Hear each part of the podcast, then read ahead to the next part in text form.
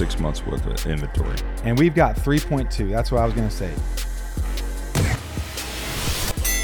You are now listening to the Real Estate Heavyweights Podcast. You see this guy here staring back at you? That's your toughest opponent. Every time you get into the ring, that's who you're going against. I believe that in boxing, and I do believe that in life. Your weekly deep dive into D F W real estate, life, and beyond.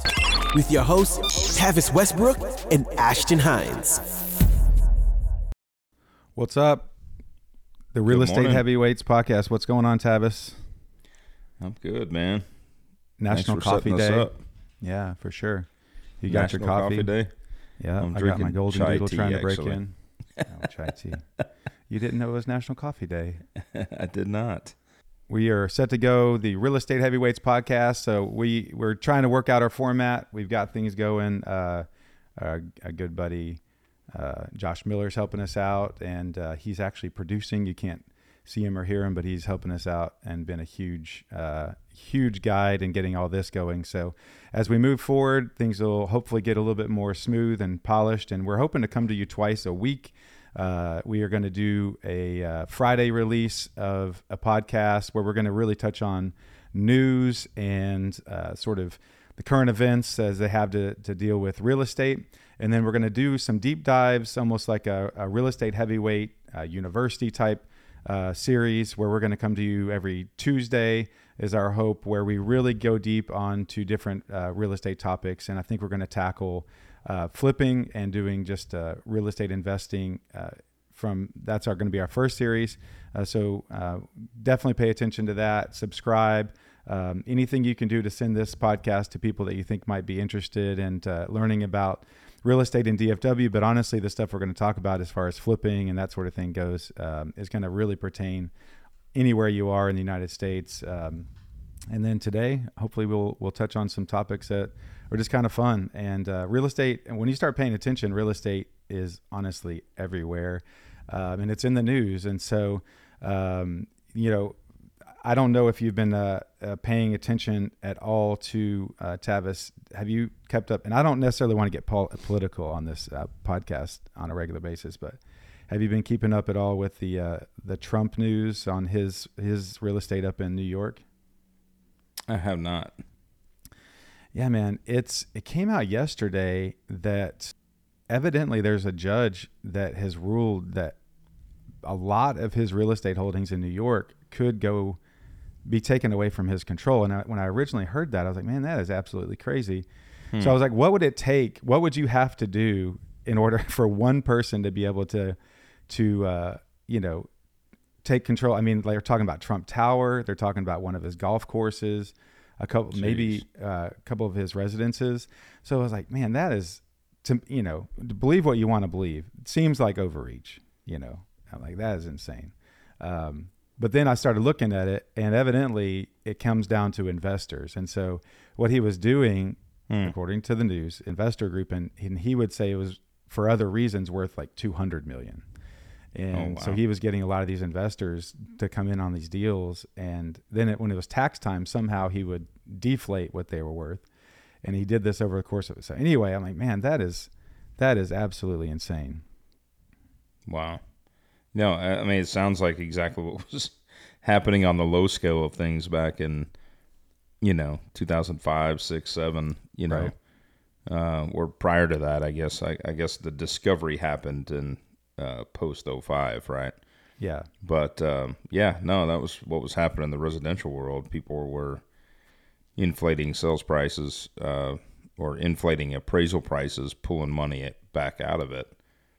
And, uh, how are they doing? I, I saw the movie The Big Short. So back then, how were people doing that? I mean, were they like on a one on, you know, if you're talking about syndications and there's all sorts of presentations and maybe there's a value to a building, you know, cash flow, there's cap rates. Like when you get on the huge, huge commercial level, I'm sure there's things that I have zero idea about when they value it. It's not just the actual physical building, they're valuing the business and that sort of thing. So I don't necessarily sure. know how you'd even do that. But on a one-on-one basis back then, was it just way easier to get influence over the appraiser, or how are they inflating values? Yeah, you could you could choose your appraiser back then too. So oh, okay. that was that was uh now why that has all changed. Um, yeah. And, you know, appraisers were getting kickbacks and, you know, that was happening quite a bit. And I was actually, you know, I was pretty green. I was a, a year in the business and I had a group of people that I knew um, that were giving me these listings. Of course, I was excited, you know, it was like getting these uh, million dollar listings up in McKinney. Yeah, I'm like, heck yeah, you know, this is great, man. This is like thirty thousand dollars commissions, right? Right. And um, I'd go list them, and of course they were inflated in what they wanted compared to what, you know, was selling. But they were having me just list them and put them on the market to show intent that they were trying to do the right thing. Hmm. But they had already screwed the pooch, right? They had already inflated the sales price or inflated the appraisal price, pulled all their cash out of it. And it was it was pretty wild. I had hmm. some firsthand experience with some people that were doing it, and they would basically, you know, kind of find the deal. You know, sometimes it was it was a pre-foreclosure, it was an R E O, or it might have been even a new build.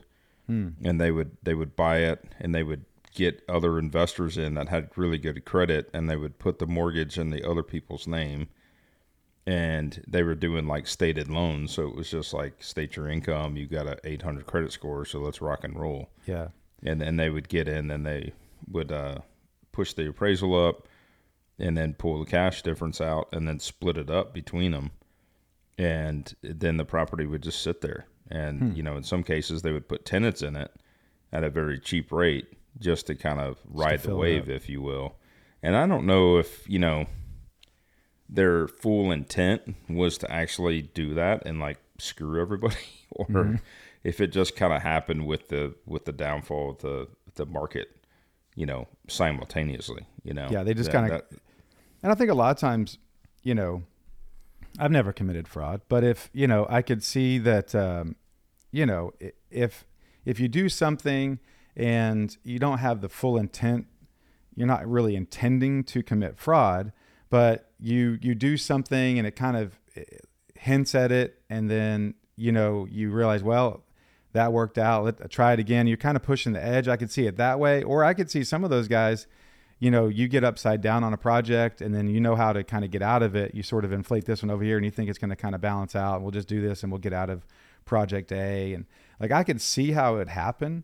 Um, but the crazy part is, is that the, you know, the government and the rules, it was, they were so loose back then that there was no checks and balances. And that's what happened after oh eight, all those checks and balances and all that sort of, you know, it would be, it would be more difficult to do it now, which is bringing it back to the Trump stuff. It's, it's crazy that someone who can, you know, who controls hundreds of millions of dollars worth of, uh, of real estate can, can still work the system in a way that's like, not only is like, well, okay, we're going to fine you, but it's like, no, we are taking this, we are taking control away from that. So, you know, how the mechanism of that is to be debated. And is that even right? And yeah. can one, should one well, person and, have the power to do that, you know? And to dive deeper, I mean, how much is this is something that he directly even knew about? Right. right? I mean, and in, in that, and in, in, I'm just thinking somebody at that magnitude, you know, this guy doesn't deal with his real estate day to day. You know what I mean? Like yeah. he's it, it, the way that he's got it structured out, and he sure the heck didn't do it when he was president. You know, he wasn't involved in his, you know, real estate portfolio day to day, right? He wasn't got, meeting an appraiser out at Trump Tower. And, yeah, I mean, he's yeah. obviously, you know, an owner and a you know, you know, the president of the board and all that. Sure. So I mean, he's got to be involved when certain things involve him, but I mean, there's layers and layers of people underneath him that have the executive decisions to be made. So it's, you know, it's interesting. I mean, yeah. when you start thinking about the layers and layers of people underneath you that you trust that can make mistakes, and it's yeah. not in any way just a defensive. I mean, he could have known about it, but yep. I'm just thinking of somebody at that magnitude. How much is you know, he working there's, on it day there's to day? No way that you can sit there and know every single move that's going on in sure. your real estate portfolio every day. All right. Especially a little bit more at, local at that level, uh, a little bit more local. We actually, so Tavis uh, and I, he was gracious enough to invite me on a brisket trimming to a brisket trimming class the other day, put on by the Dallas Mavericks. Tavis is a uh, season ticket holder. And so they put on these little events. We went down uh, to their practice facility, which is right across the street from the A A C uh, where they play. And as we're driving down there, we drove by this dilapidated but cool old hotel uh, apartment complex looking thing. And I actually mentioned, you know, Tavis is a big fan of mid-century architecture and design. And I was like, man, that's a pretty cool place. And Tavis, you knew about this place, and it popped up in the news this week, the Cabana Hotel, uh, which is right next uh, to the practice facility. It used to be a, a really cool nineteen fifties probably, st- you know, hotel that actually was converted to a women's prison at one point, you said. Mm-hmm. It has been acquired evidently a year ago, but they've announced that they're doing an apartment complex that's going to be partially affordable housing. It looks like it's about maybe like a uh, sixty-four income related or I- income restricted uh, units, and then ninety-six market rate units. So not maybe, let's see, like, I don't know, a third or whatever the math comes out there, but um, they're kind of doing a little bit of a mixed mixed use and mixed uh, uh, income level apartment complex there. So uh, that'll be cool. Just, I hope they keep the architecture, because it does look like an awesome building. Yeah. Um, you know, I was excited to see this thing go through um, originally, because the, um, you know, so I'm pulling it up real quick at the um, uh, Preservation Dallas, which is the, you know, nonprofit board um, that is basically in charge of, uh, uh, you know, they, they, they seek out certain properties, you know, mm-hmm. that have some kind of historic um mm-hmm. tribute, and they basically rally to try to save these buildings. Yeah. And um, this was I wanted to buy the they, Como, the motel in, Ri- in exactly. Richardson. Yeah. It's old. It's going to be probably going to be torn down, but it's on I seventy-five, and it's a super cool nineteen fifties literal motel, but it's got a really neat sign. I, I would, I drove by, I was flipping a house around the corner from there, and I drove by that thing constantly and thought, man, that'd be so cool to turn that into like a retro uh, Airbnb feel and have kind of a neat cafe out front there. And it actually, it went for sale. There was a for sale sign out front for maybe a day, but it wasn't listed online. I couldn't find any info on it. And then like the next day or two, I realized, you know, the word was it had sold to somebody. So there was a big push over in Richardson for, I think the community was trying to save it, to try to keep it around, but you know, it'll, it'll be a Chili's or something. I have, it won't be, I, I don't think that's highest and best use, you know. They said something about parking. So I don't know even what's going adjacent to it. You know, if they're building a big parking garage, I mean, most likely it's going to be more residential, you know, apartment buildings is what I'm, you know, if I have. If I was a betting man, if, would, if we need one more thing around here, it's more apartments and parking lots. So right, it would right. be nice to have a Southwest egg roll uh, every once in a while in the Richardson area. Um, let's see. There was, uh, have you been over to Granite Park in Plano? Have you ever spent time over there? At Granite Park? Yeah. Yeah. Yeah. Granite Park, uh, for those of you who aren't familiar, up at north, it's the north part of Plano, right across is the uh, one twenty-one from Stonebriar Mall. Um, it is an, an enormous, an enormous development. And they actually announced this morning that uh, Granite Park six, four hundred twenty thousand square feet of office space um, is now open there. And uh, that's just a really, really cool place. To, that's where the like boardwalk is, right? The boardwalk, yeah. Yeah, and the boardwalk's super cool. And yeah, especially and there's a Hilton the right good. There. Yeah. yeah, when the weather's good. And you got the Hilton right there. So if you're coming into Dallas, it's a neat place to stay um, because you're centrally located to the Frisco, and you know you got the Star, and you've got Legacy Hall and all that there. You got Nebraska Furniture Mart. It's a great place to stay. Uh, but they have a thing called the Boardwalk where there's kind of a, a fountain. I mean, to call it, it's not like the Bellagio, but it's like uh, you know, it's a it's a fountain. But it's kind of cool. Yeah. And there's a lot of uh, outdoor seating. There's a Union Bear, which is a brewery, a brew pub, really good food. There's a um, kind of a Caribbean uh, bar restaurant, seafood restaurant there. Um, Chip's Burgers is there. There's a cool uh, uh, coffee shop. So yeah, I mean, it's a, it's a wonderful place to go down and uh, kind of walk around when the weather is great uh, for a few weeks a year. Yeah. Um, so, yeah, so Ashton, real quick, just wanted to go back to the Cabana Hotel real quick. Yeah, yeah, yeah. So I pulled it up. So built nineteen sixty-two, developed by Jay Sarno, who was also uh, responsible for v- developing properties in Vegas, the Caesars Palace. Oh, that makes sense. In nineteen sixty-six and Circus Circus in nineteen sixty-eight. Yeah. Uh, ten-story, three hundred, ten-story, three hundred room hotel. Um, what it's known for is the decorative concrete screen, mm-hmm. um, which is, you know, what we call, you know, breeze block and stuff like that. But in this case, it was just... Uh, It, it's uh, a screen that's built up highway, in front. Right? Exactly. Yeah. So it kind of blocks out what you're, you can't see any doors, but when you're looking out, you can, you can look out, right. Um, mm-hmm. Without an obstructed view. Uh, let's see. Uh, it says, uh, they once welcomed famed guests, including the Beatles, Led Zeppelin, The Who, Jimi Hendrix, Richard Nixon, Norman Mailer. Cool. Uh, Raquel and several women Welch was also a, in that nineteen eighties. Yeah. So then, um, and, and, I, um, let's see, going down here. Uh, t- t- t- okay. It was converted to, after the hotel ceased operation, it was then converted to Decker Jail, which is now closed. And that was the, uh, women's prison basically.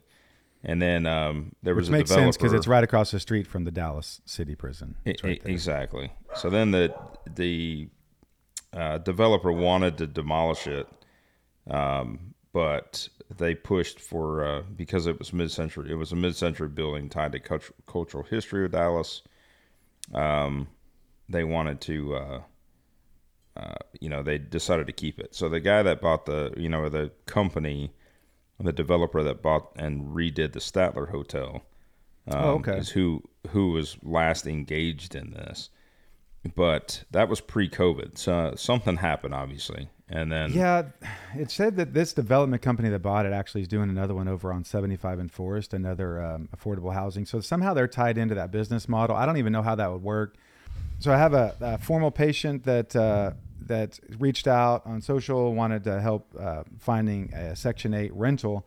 And on our M L S, you can search Section eight, um, but there are not a whole lot. And so the the need for affordable housing is real. And I mean, it it's a, a problem that will, I, especially with inflation and everything getting more and more expensive, I'm sure it'll be, it's something that has to be solved. And there has to be developers out there. There have to be developers out there who are, are willing to to work the the financial system and take the credits and, and pencil deals. It needs to be done. But I, I also know from, you know, a neighborhood and a social standpoint, there is typically a lot of pushback, and I can understand that. So, um, all right. So I want to get into uh, checking in a little bit on um, how things are going for you, Tavis, but I know you woke up this morning and wanted to talk a lot about um, Taylor Swift and uh, her new boyfriend, uh, Travis Kelce. So, um, It, and as it pertains, so what's interesting is about that, you know, I was watching the N F L this last weekend, and that's all everyone wanted to talk about was uh, Tay-Tay going to the Chiefs game. But um, so what's interesting about it is they started dating. I saw this article that said uh, Kelce's real estate empire has nothing on Taylor Swift's, and which is, it is a little, you know, Tom Brady dated uh, Giselle and or married, was they yep. were married. And for the longest time, I mean, it was like, oh yeah, she makes a lot more money than he does. I think she was worth like four hundred million dollars or something like that. Wow. Uh, and I think maybe he earned, you know, football wise, one hundred and something. I mean, he has a lot of, you know, deals. So this is similar. So it looks like, you know, Kelce, he's had several good contracts, but I think I was reading this article and I think Taylor Swift is worth like seven hundred million dollars or something. Uh, wow. And one, one funny uh, uh, statistic said, a close second to Rihanna as far as self-made musician females, a close second, and she was one point four billion. I'm like, look, that's not a close second. That's twice. So anyway, so Kelce has a, a decent house in, uh, I think it's like a million dollar house in, in Kansas City, which looks pretty sweet. I mean, for a million bucks mm-hmm. in Kansas City, evidently you can get something pretty awesome. But she has a one hundred fifty million dollars worth of real estate, like eight pieces of real estate. It's crazy. Wow. she's got four apartments in New York, and they're all, you know, ten, twenty, thirty million dollar penthouses, which wow. I, I guess is an investment. I mean, I, I, I don't operate. I'm going to break some news to people that are just listening. I don't operate in that world. Um, and having four apartments in the same city, I get, outside of just being a pure investment, I don't even know what you would do. I mean, I guess you decorate them all differently and it's a different vibe and you can kind of like hang out. I don't know, I don't even know. I don't even know what you would do with that. But, um, I thought that was like super interesting that he's got this million dollar house. I'm sure he's thinking he's doing pretty great. He starts dating this girl that has one hundred fifty million dollars worth of real estate all over the country. So, um, with that, it, rewind. How long have you and uh, Tabitha been married? twenty-one years. Yeah. So rewind twenty-one years. See, when I got married, I, I had an air mattress and a bookshelf. Karen had a, a house, a paid for car, no school loans. I was like, I, it was, it was very opposite. Um, and I don't know, there is, there's a part of me obviously that you say, oh man, that's great. And you have this whole world of real estate all over the, the country and all that. And then there's a part of me just kind of as, you know, as a guy, like, it was a little intimidating just having, you know, that would be weird. I would feel obligated, like Mo, like every time we go to the, her like Nashville estate, I would just feel I have to do something to like kind of earn my spot there. You know, I don't know. I, I'd have a tough time with it. Yeah. Yeah. That's wild. Uh, you know, it's, it's, it's interesting. I mean, cause when you're at that level, I mean, with a net worth of three quarters of a billion dollars, right? Yeah.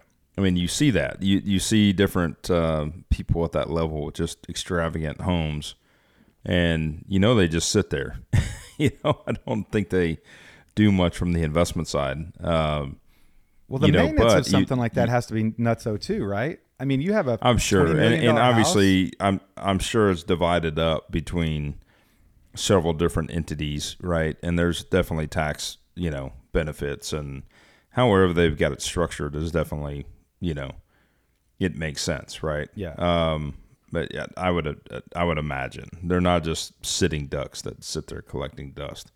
Sure. Um, but it is yeah. interesting. I mean, when you see that, it's just, I don't know, it's mind boggling. I mean, we've got three thousand yeah. square foot home now, and uh it used to be like eighteen hundred square feet, and then we, you know, we added on, but I, we don't even go upstairs. You know, like right. There's eleven hundred square feet that I'm like always dreading going upstairs because I'm wondering what kind of mess is up there, you know? Yeah. Um, yeah. Dion had that house I up mean, in Prosper for a while. Pretty lazy. Did you ever drive by Dion's house? Yeah. Now that I did, you know, and what was, what's interesting with that, and you look at history, when that happened, you kind of wonder like, wow, right? I mean, he just, he bought this huge tract of land. I don't know how many acres it was. I was, um, it was and, you know, had a private pond and a private football field and, you know, the whole nine yards, right? And it was amazing. Um, and it was up there kind of before all this development was done. So you, you wonder, you know, who, who got to him and who advised him originally to go up there and do it, especially on that strategic corner of Preston and uh, I forget the crossroad, but, um, you know, some Preston Trails maybe or something like that. But, um, nevertheless, I mean, it, it was an icon, right? When you drive up there, everyone knew it was oh, Dion's yeah. house, right? And prior to that, acres. I think, there you go. So prior to that, he had a place over here in, um, in, Uh, what is it? Um, why am I drawing a blank? Uh, Willow Bend, right? Yeah. So he had a place there in Willow Bend, but then he went up there and bought that. Well, now what's interesting is if you look at that development now, they kept that estate. So that house is still there. Obviously, mm-hmm. It was extremely gaudy for my taste. It was just twenty-nine money, no object. Feet. That's what it yeah. says. ten bedroom, like gold, ten bath, gold toilets, and right, yeah. like a big giant round master bed. And I mean, it was it was god awful Insane. As far as the design choices. Um, but now, if you look, the the estate's still there. The house is there with just a couple acres, and they fully developed everything around it. Yeah. yeah. So what he was able to do is is buy it, enjoy it, sit on it, and then wait till the prime time to sell it off to another developer. Yeah. And I don't know if there's any mixed-use commercial on the on that main corner, but that being an extreme corner, uh, Last time uh, high-traffic area, I, I think it is. You know, I think they, they carved off the corner, right, for commercial real estate, and then the rest of it they, they developed into houses now. So, yeah. Like, that house is still there, but everything around it has been fully developed. So, yeah, really it was crazy. Definitely strategic, you know, when you think yeah. about that. So, yeah. Um, our last last note, just a little quick hit. This act, they, they said this on the ticket this week, which I just thought was hilarious. Um, sad news, Kevin Costner is getting a divorce, which is really funny. This His wife wanted forty thousand dollars a month for rent. And um, she one of her arguments was that she complained that her rental doesn't come with a pool house and her guests are going to have to come inside to shower. So she needed more money every month. She was getting forty grand or they allocated forty or I was like, are you, that, that is at, like, again, I don't operate on that level. So, you know, I'm sure it's, it's more about principle and it's a percentage of what's coming in, you know, uh, but it is an, it is a weird sort of, uh, oblivious argument to say, well, here's why I need more money. It's because this doesn't have a pool yeah. house, and you know how embarrassing. So, um, who is it that was a? Uh, who was it that was married to Britney Spears? Kevin Kevin Kevin Federline, Federline, right? Yeah, K-Fed. There was something I heard, uh, you know, on the radio the other day, and it was something like that. We'll have to pull it up for next time.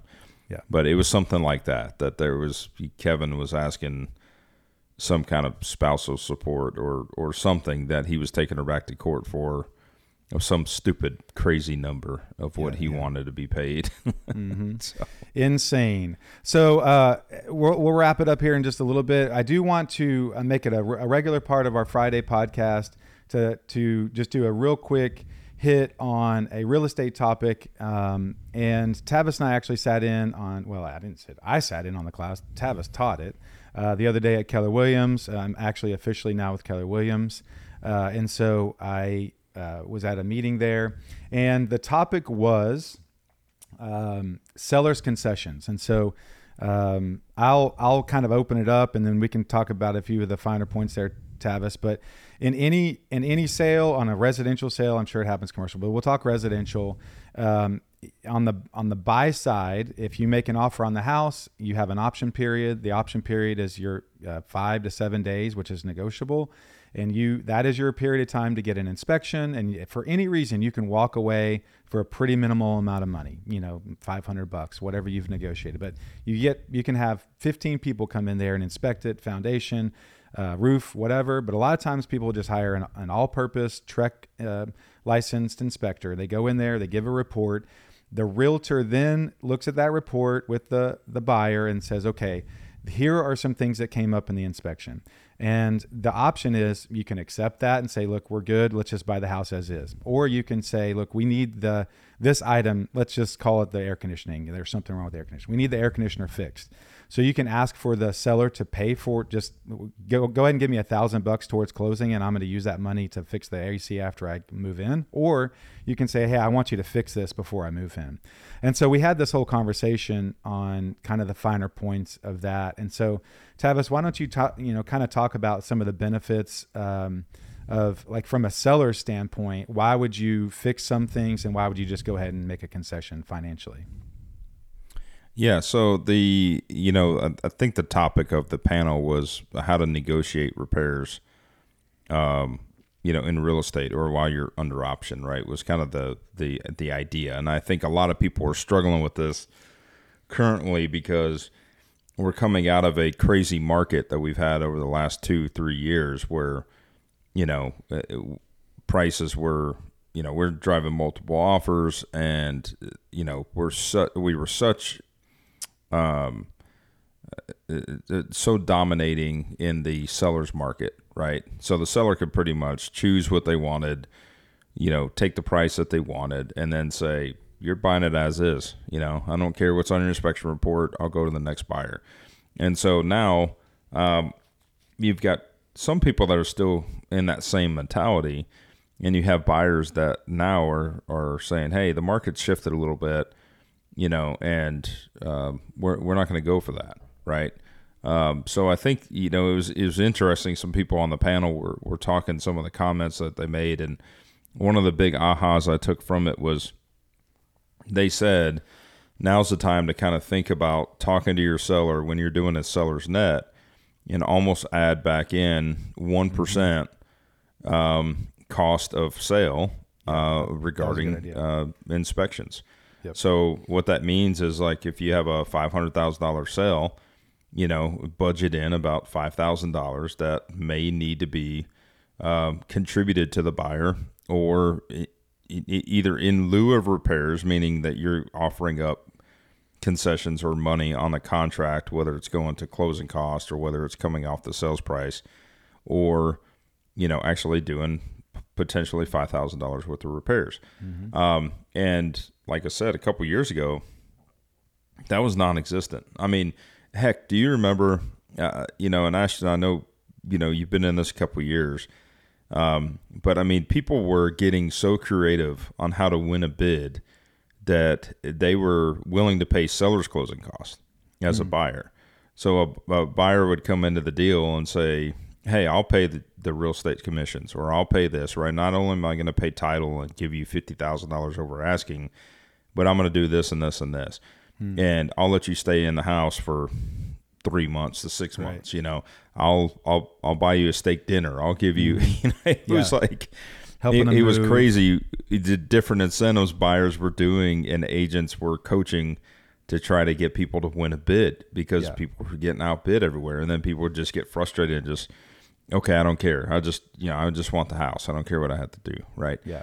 So I mean, that was the the mentality that we were in. So not only is it consumer market that had that mentality, but it's agents too. So mm-hmm. a lot of times, one of the hardest things that we that we deal with in traditional real estate is uh, the communication with other agents, right? And and I put it together a lot of times when you watch different, you know, shows or movies, et cetera, or just, you know, studying, you know, what goes on in the legal world between attorneys, even though we're obviously not practicing law, so I'll make that clear. But th- there's similarity that we have representation on the buy side and represent representation on the seller side.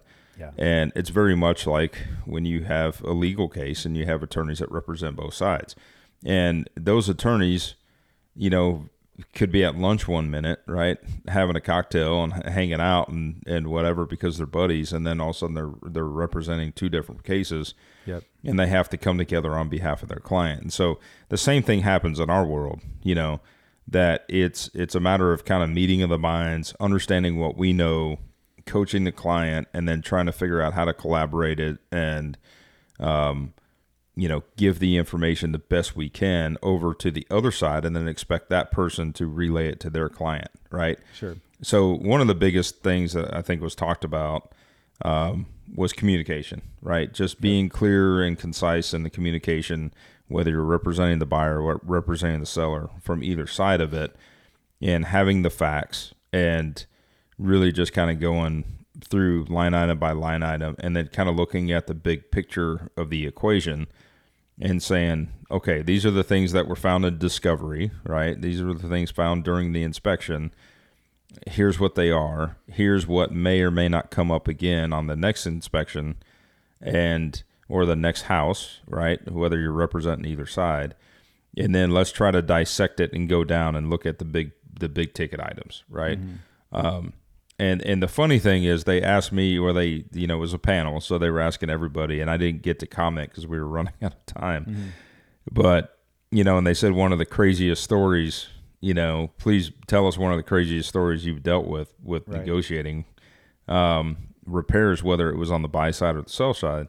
Mm-hmm. And, you know, I immediately looked at you because you yeah. just recently had that happen yeah, I had a, a few months back. Mm-hmm.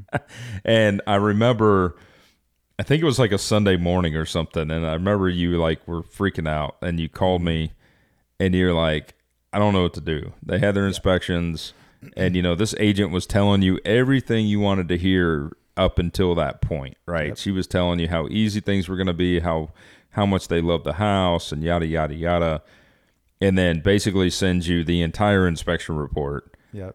you know, asking okay. for everything across the across I think it was sun. twenty-one So this is a house I flipped, and um, so I was already emotionally tied to it. I had spent months right. fixing everything up. I knew what was right or wrong. And yeah, I mean, they, they had twenty-one points of things that they wanted. And I tried to talk, like, and one of them literally was, there was a few slats on the fence that were loose, and, and they had, they were indignant because they had a dog. And so, and I, I, so I actually decided to take on a lot of that stuff myself. And, and it brings up this other point, and, you know, we can kind of get deeper into this maybe when we're in our flipping one oh one type stuff, but basically it came down to, they assumed since I was a flipper, I had just this endless supply of workers that could come in and just do stuff kind of almost for free. In their mind, it was like, we'll just have them fix it, but it all costs mm-hmm. money. And so the, the thing that I learned was, instead of trying to tinker and do stuff myself, it's way better from a liability standpoint to just go ahead and pay. You have to pay someone, get a receipt to show like this was done properly. But the problem I ran into was, I should have just come up with a dollar amount and agreed to it, because one of the things they wanted was foundation. What the, there was a pier that was, or a, a beam that was twisted. So I paid a guy to go fix it. Well, then in the process, his guys accidentally cut the wrong beam. And so then that, so now, and then the house is shifted again. And so now a door doesn't close right. And I'm like chasing all these problems. And then they wanted to paint something, and the, my dude dropped paint on the carpet that now they've already agreed that the carpet's fine, but now it's got a stain on it. Like, it was just like this one thing after another. And after a while I was like, man, I just want to pick, cut a check and be done with it. Well, not um, only that, you had, you had timing, right? I mean, you're, you're, yeah. you're now talking, by the time you get an inspection done, you get the report done. And I think she probably strung you out like seven days. So, you yeah, know, right to the end. You, on a thirty-day contract, I mean, now by the time you get the information, you've got less than three weeks to, you know, to tackle all of these projects, yeah. right, yeah. and get all this done. Like you said, it's strategic. I mean, construction that has a system that you have to follow, yeah, and you know, well, putting things so, first and second and third and fourth. Yeah, my two cents is, and then um, we'll we'll start to wrap up, is this. And I was I meant to bring this up earlier, and I wanted this to be a part of this normal podcast, but we live in the Dallas area. Right now, um, the the average on all the M L S, which our M L S stretches over to Abilene and some parts of Shreveport randomly and uh, Wichita Falls, but um, on average, the average days on market right now are twenty-two days for our M L S. It's not a slow market. Slow market means your days on market are through the roof. It's a small market. There are less houses coming onto the market. There's less houses selling. There's less uh, historically low people applying for loans. It's a small market. It's not a necessarily well, a slow market. A sta- so a stabilized market is six months worth of inventory. And we've got three point two. That's what I was going to say. On our M L S right now, yeah. months of supply, when you look at the whole M L S, I'm looking at it, three point two months. So it's still it it's still actually a really, really healthy market, and almost a seller's market, because it's three point two. There's not a ton of stuff out there. It's actually moving pretty fast. And so if you so this is where the education comes in. You you as a buyer and seller, and you as an agent that's representing people, need to know the facts, and don't just pay attention to the news where you think, oh yeah, it's a buyer's market now. It's not. And so if you go in trying to bully people around, trying to, hey, we want this and that, and you take that posture from the beginning, um, it, statistically, it, you're in the wrong. You know, you are playing with fire a little bit, because there's a good chance there's going to be another offer there. They could wait, you know, and they say no. You could walk away, and they probably will get another offer and, and another. You know, I mean, that's a game, but you know, that being said, is know your market, find an agent who's willing to actually look at the actual facts, not just look at the news and the sentiment of like, hey, the, the housing market's crashing. So you think, well, I'm a buyer, I can push people around. And then it's just the golden rule is great, because you think, well, if you're, if you're bullying people over here, you either just sold a house or you're about to sell a house, and you, you want to go ahead and go about that in a way that how you would want to be treated. And so that, that was also one of the sentiments of that, you know, the panel was like, look, you're about to go through this. don't, don't bully people around. Even if you feel like you, now that being said, get your best deal, do do the best thing for your client. But there is, there are, there's decorum, you know, there is sort of a, yeah. a way to go about it, you know? So. Well, I anyway. think, you know, going back to the, uh, going back to the repair side of it, the other big aha and takeaway, I think, for everybody listening is, you know, coach your client to show up. So if you're if you're a buyer and you've got inspections, be there the last thirty minutes to an hour at the inspection. Walk through it with the inspector. Again, talking about communication, what the inspector has to put on the report per their rules and guidelines, right? It, it, Texas Real Estate Commission basically uh, creates this, you know, inspection report that they go through and point and click, and then they might put comments in there, but they have to either mark it, you know, deficient or, you know, in good working order or non-existent, basically. Yeah. So, you know, in that, and they, they'll put on there if they inspected or not, whatever. But at the end of the day, if you don't know what you're looking at, and again, us as agents, we deal with this all the time, but a buyer, you know, statistically, I mean, people, the average person buys and lives in a home for five years. So if they, if they're only doing this once every five years and things change and inspections increase and everything else, people don't know, right? So you, you've got to be there to yeah. go through the inspection report, lay your eyes on it, know what you're looking at. And it was a good possibility that in your scenario on your house that the inspe- that the buyers were not there, and then they get an inspection done, they get the report, and then they're talking to the agent, and it's basically like, you know, the buyer's looking at the report going, this all looks bad. Mm-hmm. You know, I'm seeing all these deficiencies, and goes back to the agent and says, you know, yeah, we want everything, right? We're paying full price for this house. This investor just put all this money into it. Why can't he fix these other things? Why weren't these things done? Um, and, you know, they need somebody to say, look, I've got a market deficient, but this wasn't building code when the house was built, right? Yeah. Or, or you know, this or this, right? There, yeah, there's a difference and, um, between what's code if you were actually building it new and what's actually acceptable to live in. And there is a, a gray area there. You don't necessarily have to bring everything to code, but you, you do want things to be safe and, and that sort of thing.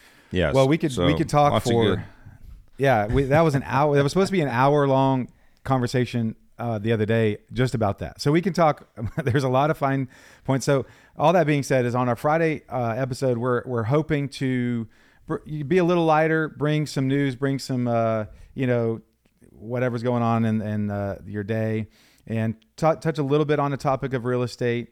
Uh, the market and that sort of thing. And then we're going to get more of a deep dive and actual how-to type stuff in our well, Tuesday should... podcast. So go, Tavis.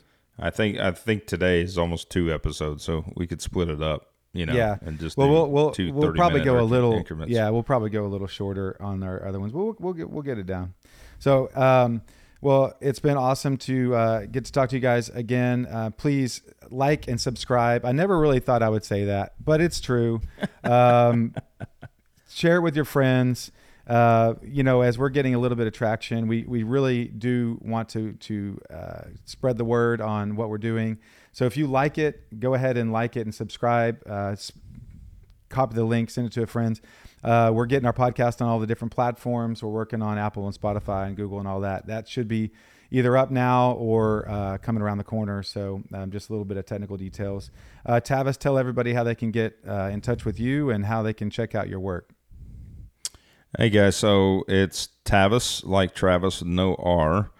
Uh, you can pretty much find me on all social media platforms. I'm heavy on Facebook, also Instagram. Um Tavis dot Westbrook on Instagram and um, and Facebook. So if you, you just look up uh, Tavis, T A V I S, and last name is Westbrook, I think you'll find me. Um, mm-hmm. And uh, we're happy to keep going with this, guys. And, and please give us feedback, too. So Ashton yeah, and I are learning and uh, trying to figure out what kind of content you guys want to hear and what we can do to uh, – empower your businesses and, um, you know, and, and give you guys knowledge and information that we come across day to day. So we yep. appreciate you guys tuning in. Yeah, for sure. So you can find me. Uh, I'm Ashton Hines. I'm the Dallas Real Estate Guy on Instagram and uh, different platforms there. Um, yeah, reach out, let us know what you want to hear about. Um, and if you have a house that you would like to sell, or if you're looking to buy in the Dallas area, um, I'm definitely in that market. I know Tavis is looking for houses to flip all the time, and uh, I'm in that business. I got a flip going right now, and I'll be looking soon. So if you have anyone that you know in your life that uh, is needing to sell a house that's not appropriate for the M L S, it's a, it's a, a real crapper. Uh, go ahead and let us know, and we can help you out. So that will be it for today, and we will catch you next week.